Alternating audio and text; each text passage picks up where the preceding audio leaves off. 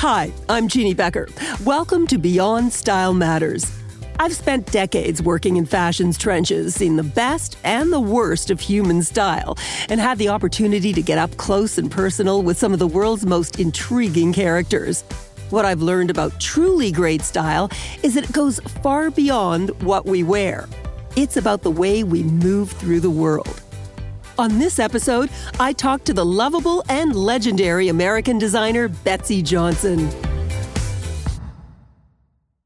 She's the personification of effervescence, a bright and bubbly spirit who's cartwheeled her way through the thorny world of fashion since the 60s, spreading joy and upbeat attitude like any good cheerleader would.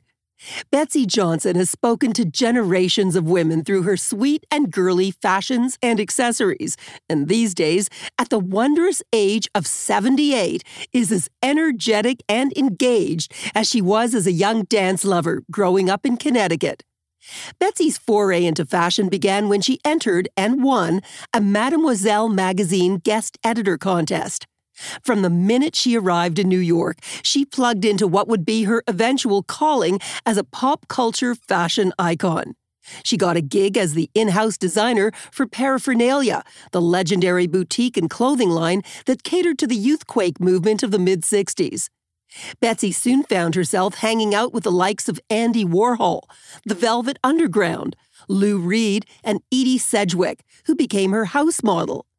At the vanguard of the art, music, fashion revolution from the start, Betsey built her playful American fashion house into one of the world's most beloved brands over the years.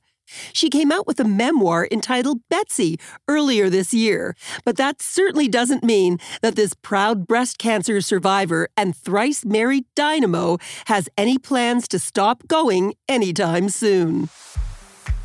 When I caught up with Betsey, she was atop her trailer deck, overlooking the Pacific Coast Highway.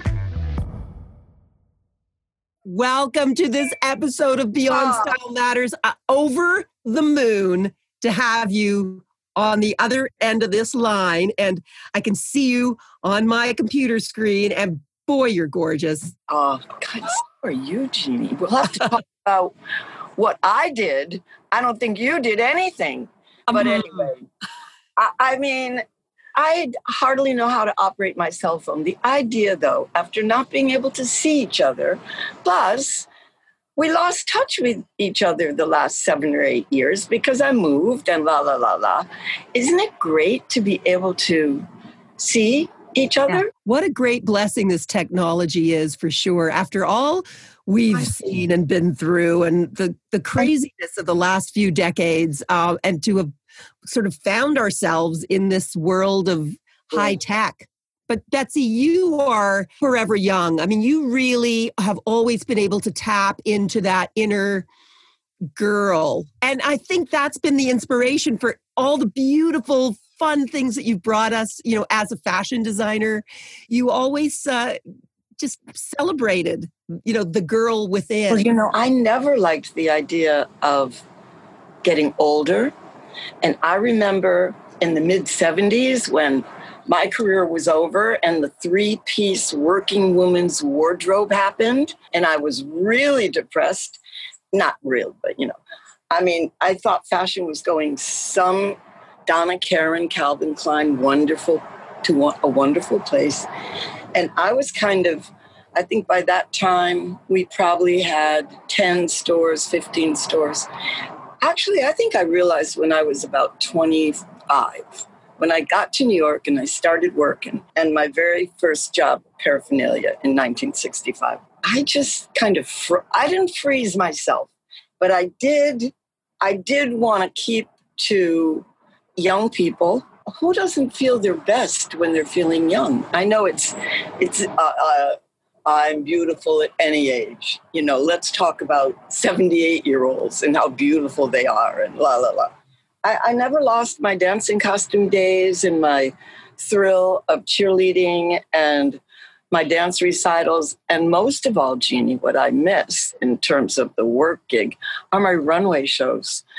and runway show day to me twice a year mm-hmm. was I'm here to do this. This is oh. my gig. I'm never more happy than when it's runway time and show time and another new thing that you're doing is that you're uh, you're creating this um, plus size line for that big, beautiful is, women. know, I used to be much heavier. People don't remember that, but I do. I don't remember that. I never thought I'd fit through a door again. You know, they say once you're heavy, you always believe that you're heavy. I'm like 108. I'm thinner than I've been in my whole life, except when I was born. I'm sure I gained 50 pounds the first month. But I just, I've always loved a full tilt range of bodies on my runway. And remember the prenup show where I had, I had every kind of straight, gay, homosexual, a you know all those things. Yeah yeah.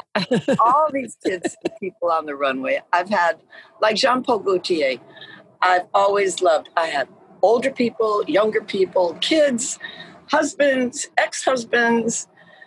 So i've tried to give the skinny runway model gig a break and support more body types and more more women, different kinds of women. I, I like to feel that I've been behind different causes as well. Speaking of breast cancer coming up, I got my scars gone away so completely.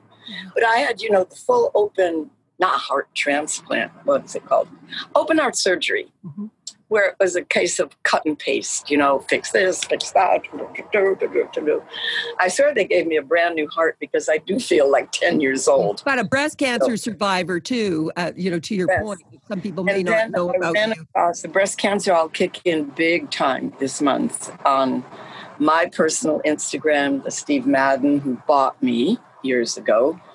Um, Instagram, and I really like to pump the breast cancer because my customers are girls pretty much. Mm-hmm.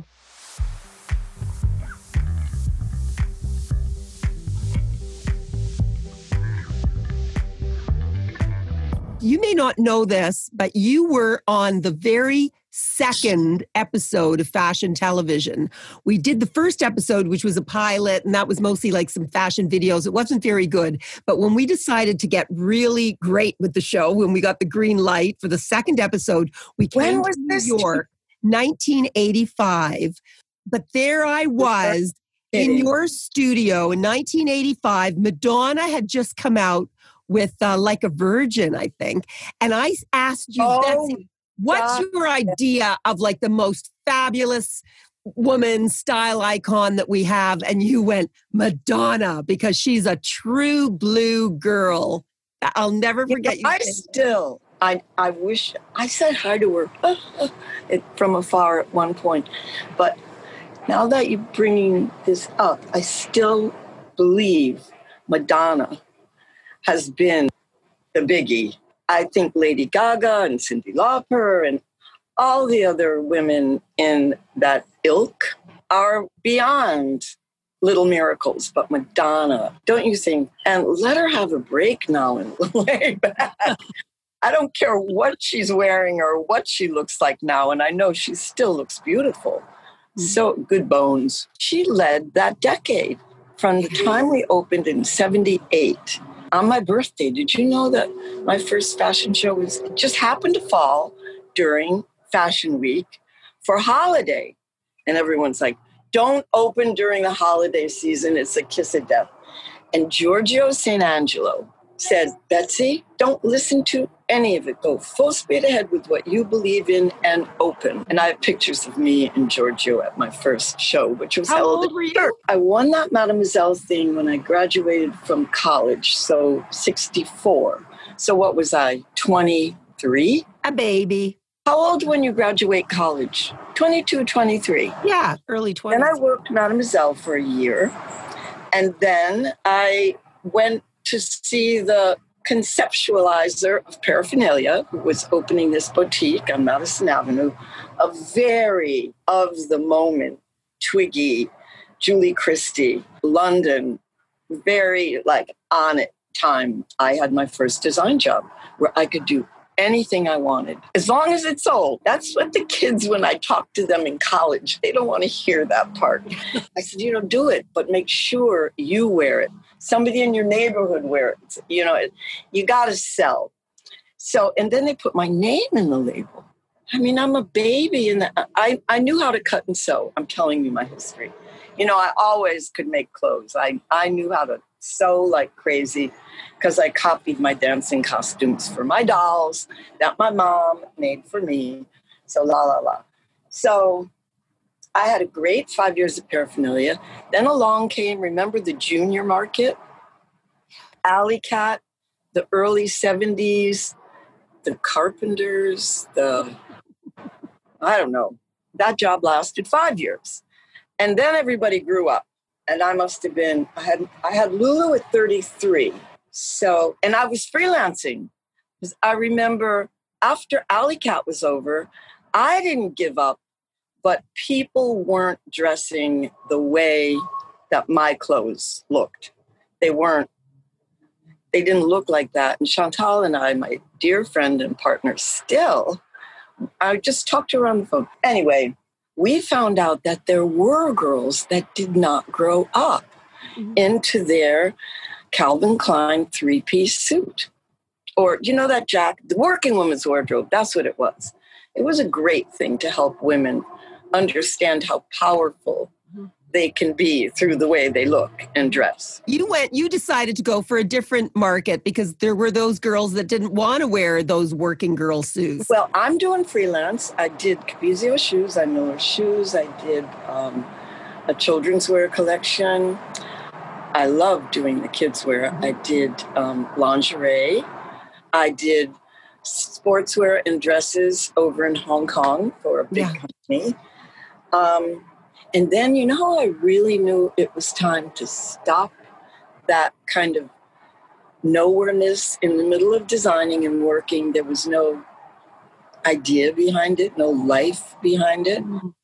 And all of a sudden, my friends and me, all us downtowners below Canal Street, we, we weren't even just below 14th Street, we were below Canal Street, living in 3,000 square foot lofts for $200. So, anyway, CBGBs. The Mud Club hadn't opened yet, but I found out that there were a lot a lot of girls was still wearing my clothes.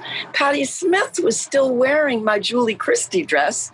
And when the B-52s came out on stage and they were in lime green, you know, the guy rock lobster with the tube around his middle. He was in a lime green Hollywood ledge spandex bathing suit. that was it for me. When I started doing a show in 1979 called That's when I opened, but I had no camera people at my show. But I, I no, but I at those at in those days it was a I was just doing a music show. I wasn't even covering fashion until the mid 80s. But I oh. had some of your clothes from trips that I had taken to New York. Like uh I had this fabulous leopard strapless jumpsuit that you know you did the the prints that you did all those lizardy prints a snakeskin which is like so totally happening right now. You did and the prints with the cherries and the i used to buy documentary flowers from like 1900 1890 i mean between the, the flowers were my thing because i always put a girl in a flower garden and she looks beautiful. Right, the silk flowers that adorned everything. Oh, flowers and then the rock and roll shit, which was the life I was living. Flowers all around me to make me feel really good and happy. And punk, rock and roll, whatever music gig we were in. Was it a Bowie leading on to Sid Vicious? B50, but that mid 80s. Um, I don't know. Now we call it pretty and punk. But I did discover that I'm schizophrenic in that I like the flowers, but I also like the edgy skulls and the tattoo prints. That it's kind of like being an uptown downtown girl. Absolutely, and that know? was the magic that you were emblematic of. But you always had a very holistic approach to fashion because, like you say, the music that inspired you so much. I mean, art was a big thing. I mean, you hung out with Andy Warhol and all those. Yeah, and I still, you know, my best boyfriend, male friend who's out here, and we keep saying how we got to connect, is my first husband, John Cale, who was the Velvet the Underground player of the Velvet Underground. But also getting back to like your influence as a style icon, you know, my daughters think you're like the bee's knees. I mean, they're in their early 30s now, but all through their their young adolescence, you know, their teens or late teens through the 20, you know, you're such a goddess to that generation too. That's what's so incredible about it to see someone's sensibility just really transcend the generations. So I, and i guess in a sense that's well i just made myself jeannie that's what's great. I mean somehow the generations kept coming and i mean now i'm in a total revival. I realized you know when you do something good give it 30 years and if it was really good and really timeless, I swear, after 30 years, it'll come back. And I've seen it come back. My look through other stores and designers. And now, and so I thought, why don't I come back again the way I was? So it's so fun for me, Jeannie, because it's not like I have to connect with fashion, whatever that is. Like, I, I think fashion is, I want to be comfortable, leave me alone. So as you're saying, Betsey, it's almost as though you've had a kind of renaissance then in in uh, recent times. That you've seen it that way, and I guess living in California has probably really added to this great feeling of rebirth and rediscovery. Well, it's added to being warmer instead of colder. I never liked California. I'm, I'm to this minute scared of earthquakes, tsunami floods from there, the fires from up there. But then I realized I was pretty scared in New York too, mm-hmm. with the skyscrapers and the lack of air and the congestion. And now I'm really glad I'm out of New York because I, I think it's a very close pocket of claustrophobic, scared people who's ever going back to work. But um, I lost my girl when we sold the company. It took like two or three years for me to get used to corporate working and for corporate to get used to me. And I would say, though, in the last three years, they're starting to really get me and kind of let me be and fly. And that's when I do best. Yeah. You know, I, I've turned around weird situations into friendships and you, you have to learn how to do corporate i think. I had never i'd been the boss with my name and the label. I did do whatever you, you want to do betsey but remember it has to sell. And i was lucky to know how to do that. I just i don't know i needed to change the whole family needed to change. Mm-hmm. so here we are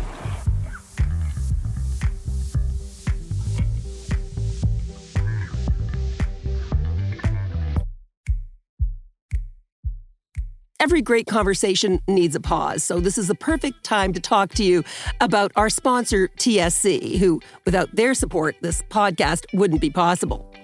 Now, as you might know, I've covered the catwalks of Paris, Milan, New York, and London.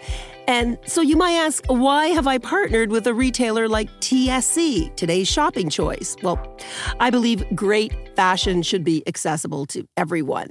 And TSC.ca is home to some amazing designers, wonderful Canadians like Brian Bailey, Kim Newport Mimran of Pink Tartan fame, and Hilary MacMillan, as well as quality brands like Lamarque and Ron White Shoes. It's one stop shopping for everything you need to make your own style statement. And of course, TSC offers so much more than mere fashion. Shop tsc.ca and discover some great brands at some great prices.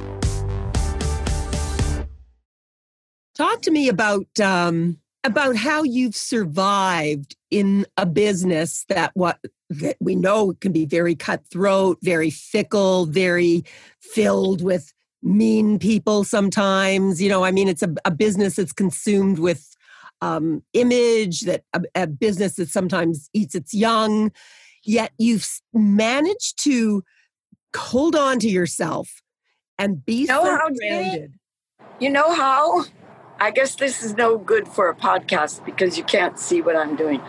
I just put blinders on. I lived on the Bowery in New York for a few years. I never noticed a homeless person, or I just was. It's, it's got its downside and its upside, but I would just have to block out any kind of negativity, any kind of rotten apple in the kit. You know, I just, I just had to protect myself. I think, so I didn't like the horses in Central Park. I didn't. I couldn't let what was going on around me bother me too much, or I might give up. Mm-hmm. Um, and that's why being kind of independent, starting off with my own retail operation, was kind of protecting me because nobody would buy me. I mean, we we invested all together. We put two a hundred thousand. The bank believed in me so much. Franklin National Bank believed in me so much they matched the investment. So we went into business with two hundred thousand. All my leotard, asymmetrical, diagonal, striped, um, katsu gloves, the whole punk rock and roll 80s thing. And nobody would buy us. We opened with, you know, a, a regular collection, did our little fashion show down the street at St. Clement's Church, and nobody bought us. Bloomingdale's, Macy's. I mean, we were out of business and out of 200,000 as quickly as we went into it. And then you know Elio Fiorucci, of course. You know Fiorucci. He had that fabulous store on 59th Street across and around the corner from Bloomingdale's. And he just said, I want all of it in the store. If we sell it, we sell it. You take money, I'll take money. And he kept me going like that. Wow. For uh, at least two years. And then mm. Macy's picked me up. Yeah. And then Bloomingdale's. And then other stores that we really wanted to sell started to come around because Fiorucci was the only place. Unbelievable. Clothes, hot people, all inclusive kind of people. Yeah. Just remember Antonio, the illustrator, Antonio Lopez. Of course, Antonio Lopez. Yes, la- legendary. Bill Cunningham. They all were up at Carnegie Hall, living in the Carnegie Hall. I mean, what memories? If you ask me my favorite zone, it was the 60s, though. Uh, the fact is that you held on to your vision with such tenacity. There was never, you know, as much as, like you say, sometimes it, it maybe wasn't selling, and some, but you were determined to keep going with oh, the way you saw we, the world. Carol and I really loved having our company privately owned we could do it. There were no bosses. And I, Chantal and I, we never had a boss. We were equal. And I think, I don't know, the structure of it in the beginning from being equal partners, having, knowing that we had to carve out our little private Idaho. Um, we just had no idea if there were, were any customers for the work, if we would get, but oh, but the 80, I, we had customers. All of a sudden, girls came out of the sidewalk cracks. I mean, it was amazing. We were we were right. In that time, we were right with the right stuff at the right price. And do you know when I meet my true blue fans who go from my age down to I don't know. When I closed my stores, I didn't get true blue new fans because my stuff wasn't good. But do you know when I run into these girls, they still want to explain their prom dress to me. And they still have it in their drawer or closet. And they and I said, I, I don't care. Did you have a good time in your prom dress? And they said, every time I wore your clothes. I had, I met my husband, I met my boyfriend, I got married in it, my bridesmaids wore it. So I have that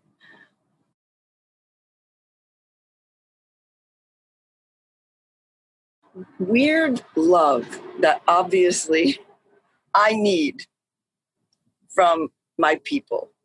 I'm better with strange love and thank you and acceptance from a lot, a lot of people. And maybe I have four friends. You know what I mean? I need it more from this world that's just lived what I was living and still am living. And it's amazing to me how I threw everything away. Why did I have the yard sale? Talk to so me. I'm about- on eBay all the time. I'm on Poshmark trying to find some of my old goodies and buy them back. Because, Jeannie, when I die and go to wherever, the universe. That big fashion show in the sky. Throw that fashion show, which is a rock and roll show of anything and everything of mine. Uh, with champagne and one hour of a good time, even if it's online. Who knows? but I know I'm I'm going to live quite quite a while long. Talk to me about because I know you are such a romantic, and I think one every time, every season, I ran into you backstage. Before we talk about the clothes, you would always say to me, "Who are you seeing? Who are you dating? Do you have a boyfriend now?" What you were always like that was like the burning question for you, and of course for me, it was I was always so interested in your romantic ups and downs. business, Jeannie. You know everything of the business business, but it's you really want people you love to be happy. And I do think that comes if you find that person, it comes from a person or a grandchild or a whatever. I think love is a little better than work. Even though, I mean, I'll always love my work, I would still, after three and a half husbands, I would still love to fall in love and meet my soulmate, the the right guy. But unfortunately, Jeannie, because I've had these blinders on, and all I loved and all I really cared about was Lulu and my work. And before Lulu, just my work.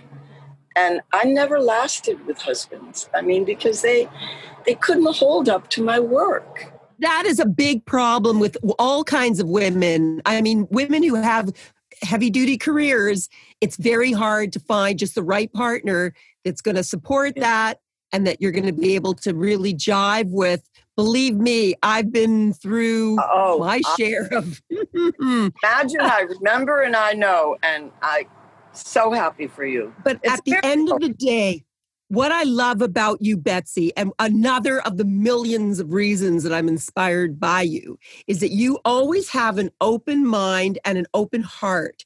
You are open to, like, you know, you say to me, I'd still like to find my, you know, that's what's so great. And you will, because it's all about timing in this crazy world. It's not like I want to be young. I'm not young. I, I, but I feel that if you're and if you're happy, it shows.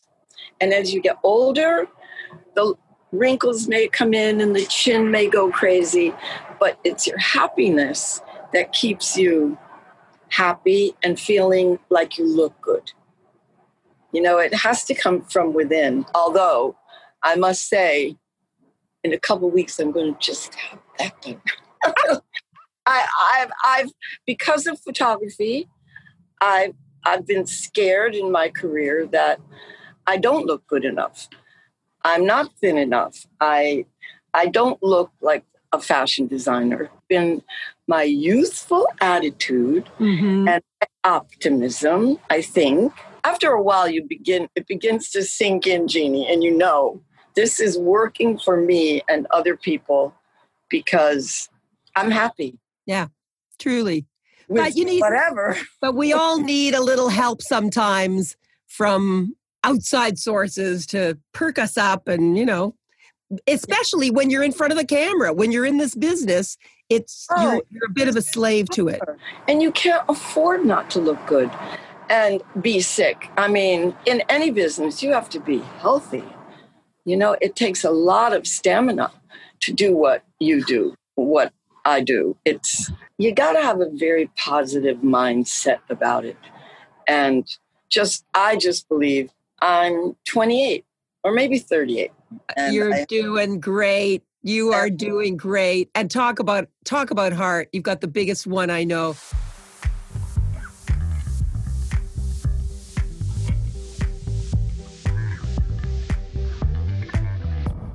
Tell me why you think fashion is still important in our lives. I mean, what role does it play for you or or what what do you think That's it can hard. I think my, what my stuff has always been about is giving the girl some kind of feeling, some kind of perk, some kind of comfort, some kind of specialness and uniqueness. And so I've always just believed that you got to put that thing on and you got to feel better. It's not survival dressing. Eh, eh, nobody needs to buy any clothes. We can all get through on t shirts and jeans. But what, oh, I think the niche I carved out was my clothes would make girls feel special, feel pretty or feel sexy, but feel special and give them some kind of entertainment from their clothing. And I think that's what fashion should be now. Use it as a creative outlet in these times, which we need the creativity. I wish I knew how to cook. I'm decorating like crazy, and I have my work, and especially a lot of artwork. But I think now more than ever, we have to realize hey, clothes are entertainment. Like Ella, play dress up, look like look like from outer space character one day. The next day wear your oversized sweatshirt. The next day go to the beach in your no back bikini. I mean, it's, it's, butt life right now. Um, so I, I don't know. I think fashion is more based on comfort now, comfortability with your body, and com- knowing how to be comfortable with what you have on with people. Because what you wear is huge in terms of what it tells about you. Totally. I, I mean, it, it, it's like reading, you can judge a book by its cover. I believe that. The way people look says it all. I mean, that's why I love that CNN thing. It says the mask. It's not political. Just wear the mask. Yeah.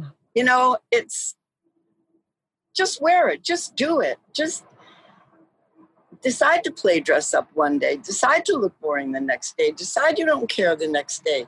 Have fun going to the grocery store in your pajamas. Have fun looking like a wreck. Have fun getting yourself spruced up. Have fun because you have a date that you think you might like.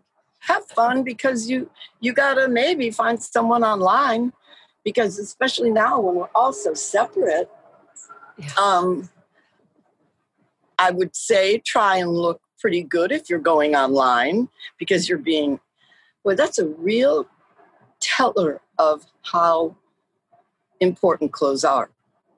Because now, without running into people left and right, how we look is everything right now in terms of online.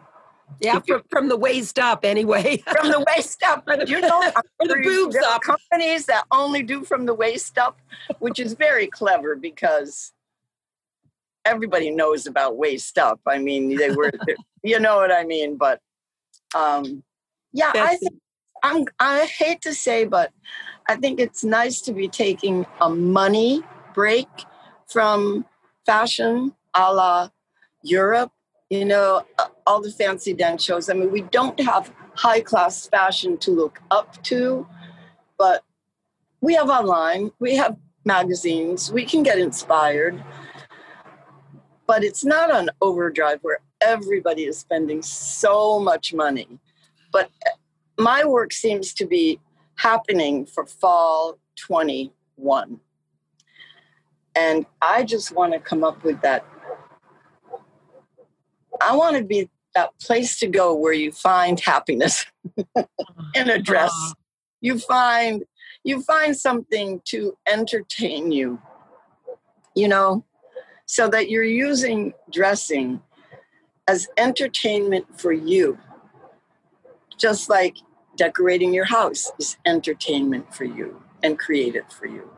You are nothing but a ray of sunshine and have been for so many years in my life and in the lives of so many people who just oh, love you, Betsey, and just you, you, just keep going, girl. Because uh, you know, I, I just I'm just a happier person knowing that you're in the world and you've brought us so much joy. So thank you for oh, being. Thank you, Jeannie. Thanks for listening. New episodes of Beyond Style Matters will be coming at you each and every week. To see video versions of the podcasts, check out tsc.ca slash style matters. Till next time, I'm Jeannie Becker.